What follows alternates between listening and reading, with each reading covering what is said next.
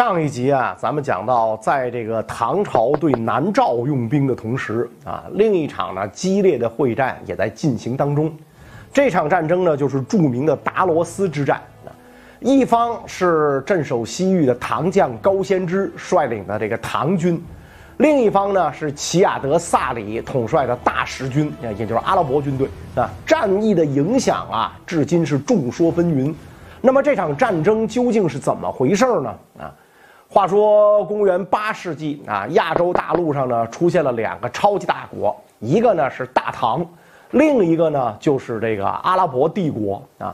早在漠北西域诸国共尊唐太宗为天可汗的那个时候啊，阿拉伯人在西亚沙漠悄悄兴起啊。公元六百二十二年，穆罕默德出走麦地那啊，六百三十二年攻占麦加。就建立起了这个阿拉伯帝国。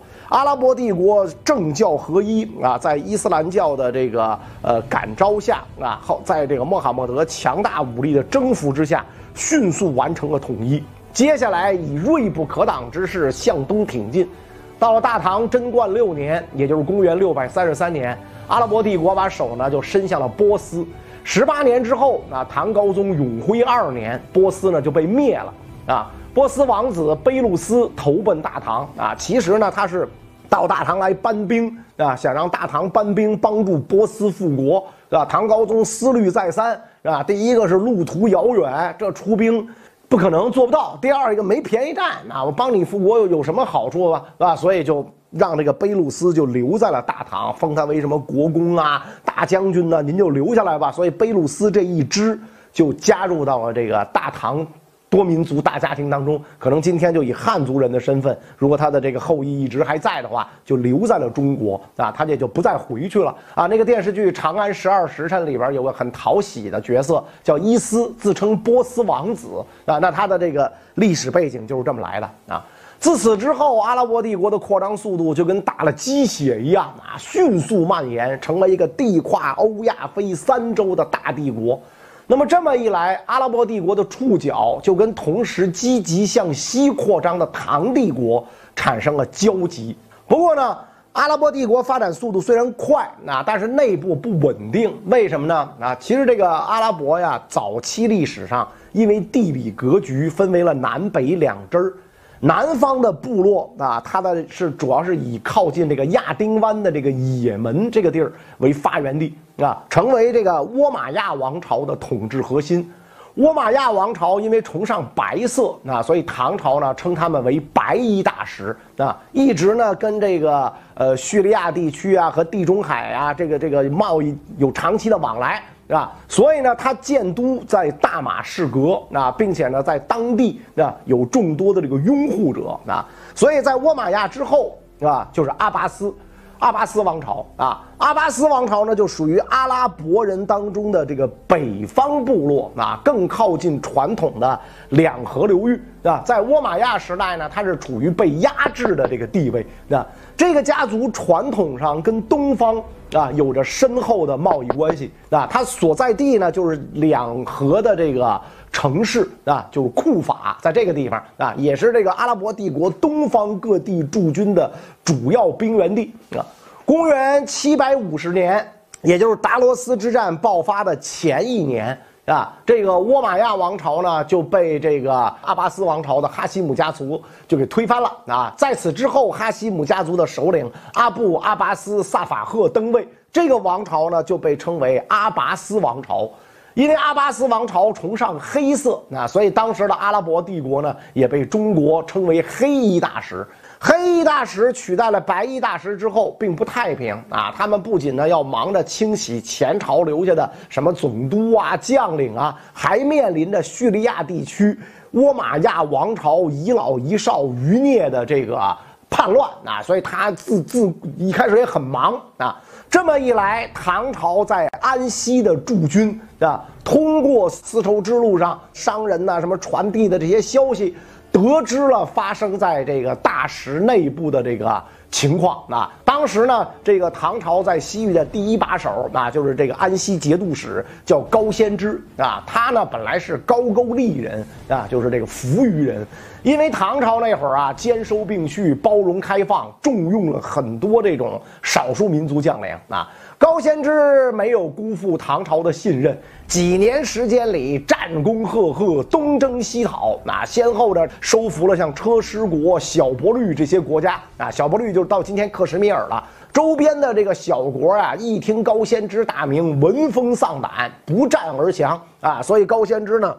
也是这个封疆大吏，登上了人生的顶峰。但是高仙芝自己不满意啊，打这么几个小屁国算啥呀？是吧？跟大唐不成比例。要是能建立更大战功，岂不可以留名青史？是吧？结果正琢磨呢，机会来了。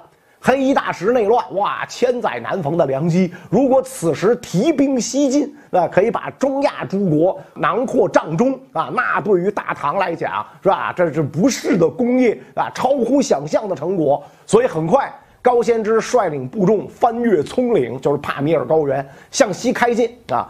来到了中亚一个不大不小的国家，叫十国啊。这个十国呢，就是今天乌兹别克斯坦的首都塔什干啊。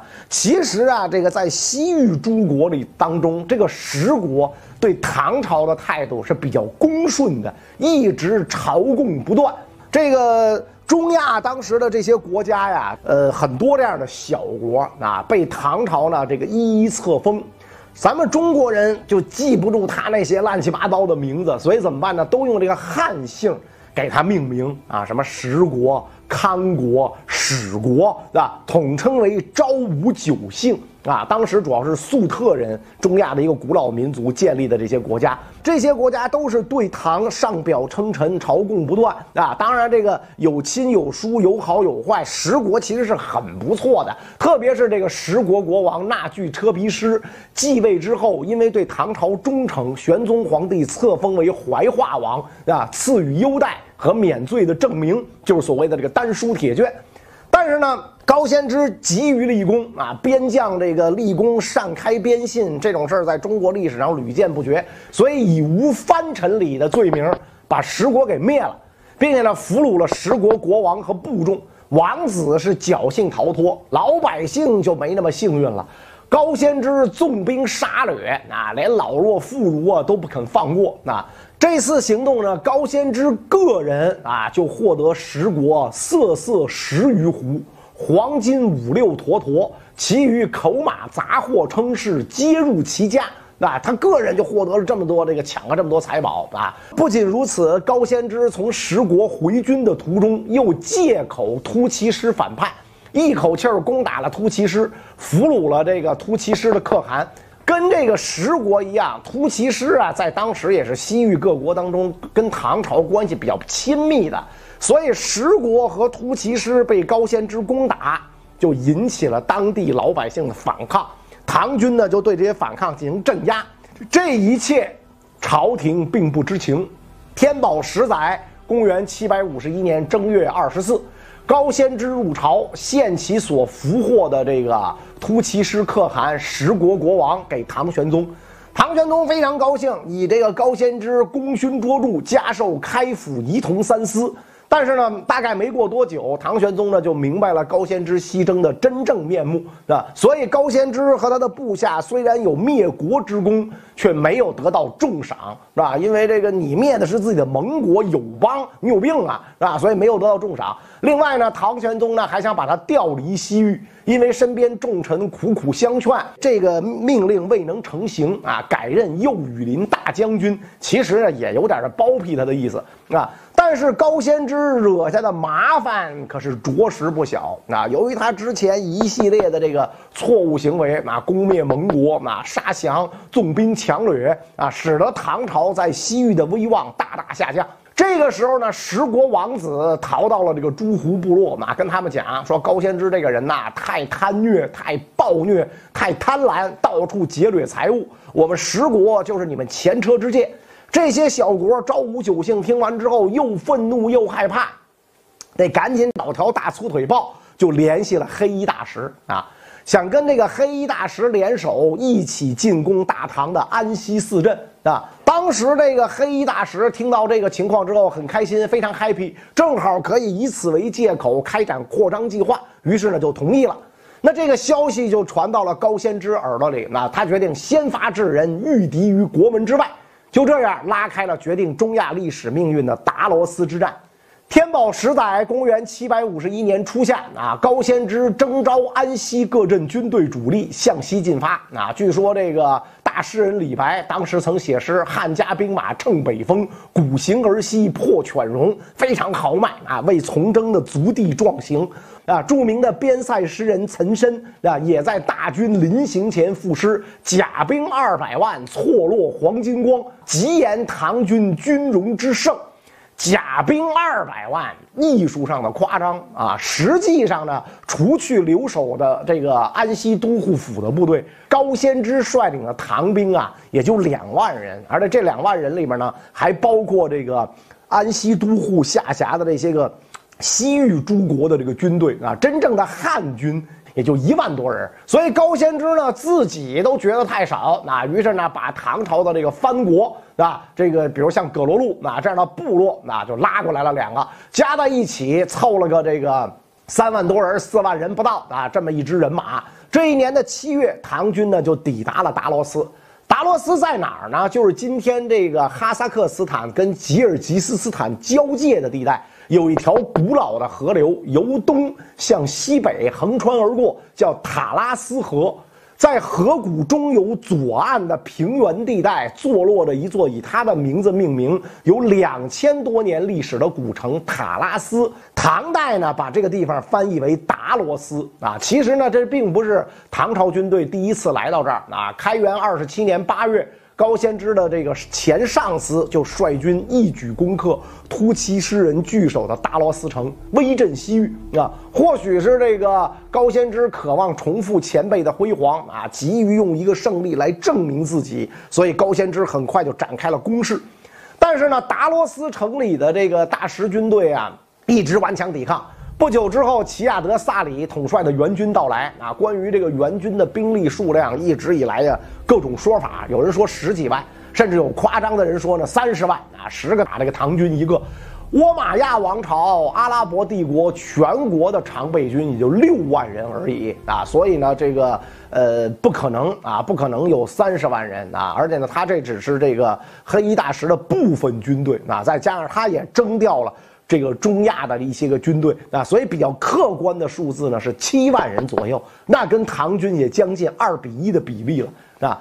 这个大石援军的到来，使得战场局势立刻就逆转。面对坚城和敌方新锐援军，高仙芝率领的唐军在战略上呢就陷入了相当不利的这个事态，只好放弃攻城啊，退到距离这个达罗斯城几英里远的平原迎战大石军主力。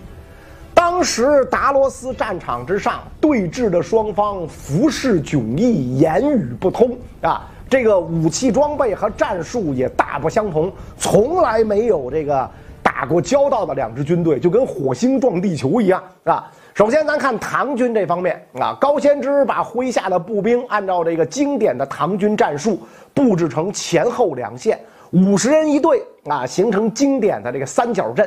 一半以上的士兵有铠甲啊，每个人呢都装备有头盔、长矛和弓箭啊。但是呢，这个唐军跟番兵不同的地方呢，唐军使用的是中原式的长弓啊，就立姿射击，射程较远；番兵呢使用的是这个短弓，因为在马上射击嘛啊，使用的短弓。麾下的这个骑兵，高仙芝把他们分为这个两股啊，列于二线部队的两翼，大部分。是突厥式的弓骑兵啊，弓骑兵就是轻骑兵，人马不披甲，甚至可能连这个有的连刀都没有啊，就是弓和箭啊，主要靠这个呃射箭啊，然后击溃和骚扰敌军。少量预备队是源自北朝的巨装重骑兵，人马披甲啊，手持长槊这样的重骑兵。高仙芝本人跟部分精锐禁卫一起，位于全军的最后方的位置。至于这个葛罗路部的骑兵啊，大部分呢部署在唐军的左翼，掩护全军。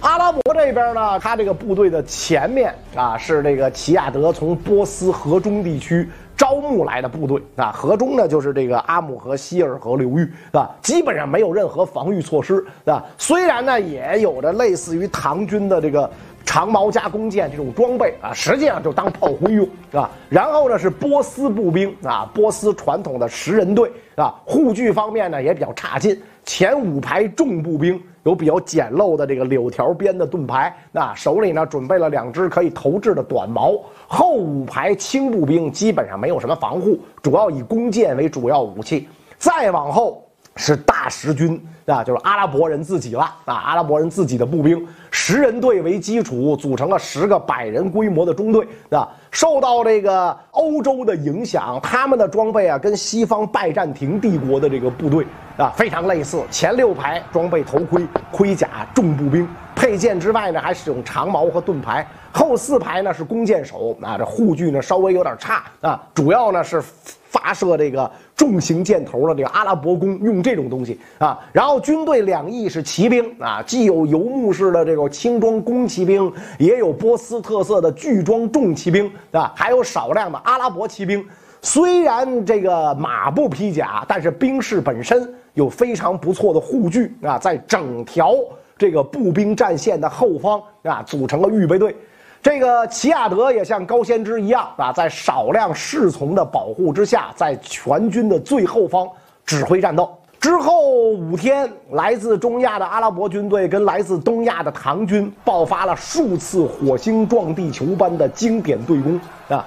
阿拉伯第一线的这个炮灰军根本无力招架唐军步兵的冲锋，只是起到了消耗和延缓的作用。但是呢？他消耗延缓了之后，失去冲锋势头的唐军也很快在波斯步兵的头矛和弓箭齐射当中就被遏制住了。双方相持不下，没辙了。高先知只能使用经典迂回战术，派出最后一线的精锐步兵包抄萨里部队的右翼。与此同时，萨里的阿拉伯步兵也迂回了。啊，这么一来就堵住了高先知的这个唐军的去路，所以高先知非常头疼。更让他头疼的是，在两翼骑兵交战当中，唐军就吃亏了。中亚本地的骑兵，不论是护甲还是马匹，本身都优于东方的同行，是吧？这个中原马，是吧？肩高一米三。是吧？人家这阿拉伯马肩高一米五，是吧？人家的这护具也精良，那铁甲护具也精良，所以本身就比你占优势。双方数量又差距不大，啊，战术又雷同，在这样的情况之下，唐军损失就更大，是吧？所以经过五天交战，唐军开始有点撑不住了。本来唐军兵力就占少数，这个时候葛罗路人就开始动心眼了，敌众我寡，这明显要吃亏呀，所以。大唐不可能胜利，啊，于是葛罗路就叛乱，临阵倒戈，啊，要知道在高仙芝的部队当中，葛罗路人接近三分之一，这些人突然调转枪头杀向本方阵营，毫无疑问，这是致命的。高仙芝大败，士卒死伤殆尽，只剩一千多人突出重围，在撤退的路上，唐军遇到了刚刚赶到的另一支同盟军拔汉纳部。本来是好事儿，但是呢，急于撤退的唐军跟拔汉纳的部队发生了拥挤啊，人畜塞路，令撤退的唐军不能通过。这如何是好？啊，这时候高仙芝的部下李嗣业为了解决这个问题，啊，前驱奋力挺击之，人马俱备，虎等盾，路开。啊，什么意思呢？就是这李嗣业的办法简单粗暴。直接开出一条血路杀过去啊！于是就这样，高仙芝率领数千残部，踏着友军的尸体，回到了安西都护府的驻地啊！所以这场达罗斯之战啊，可以说呀，令唐帝国的安西都护府精锐部队损失惨重，只剩下了数千残部啊！损失呢，可能在两万人左右，是吧？其中阵亡被俘各一半，是吧？但是在穆斯林史家的笔下，达罗斯的胜利被夸张到了匪夷所思的地步那！俄国近代历史学家甚至认为，达罗斯之战决定了中亚西亚的命运，说中亚西亚应该是中国的，啊，但是呢，它变成了穆斯林的，啊啊，这种说法呢有点言过其实了，是吧？这个唐军虽然败得比较狼狈，但是其实核心唐军一共就投入了两万人，啊，主要将领也全都安全撤回，所以算不上是伤筋动骨。唐帝国在中亚的势力也没有因为达罗斯战败受到严重的损伤啊，但是呢，确实这一战，唐帝国暂时舔伤口磨爪子，没有了继续向西扩张的动力。高仙芝撤回西域啊，本来秣马厉兵，准备再战啊，再战一雪前耻。非常不幸的是。四年之后，唐朝爆发了安史之乱，整个帝国陷入严重内耗，百姓流离失所，将星因此陨落。啊，比如这个这个西域都护高仙芝，也是在安史之乱当中殒命，损失非常惨重。唐帝国就再也无力跟这个大石争夺这个中亚了。那么，这个安史之乱是怎么爆发的呢？关于这个事情，咱们下一集再说。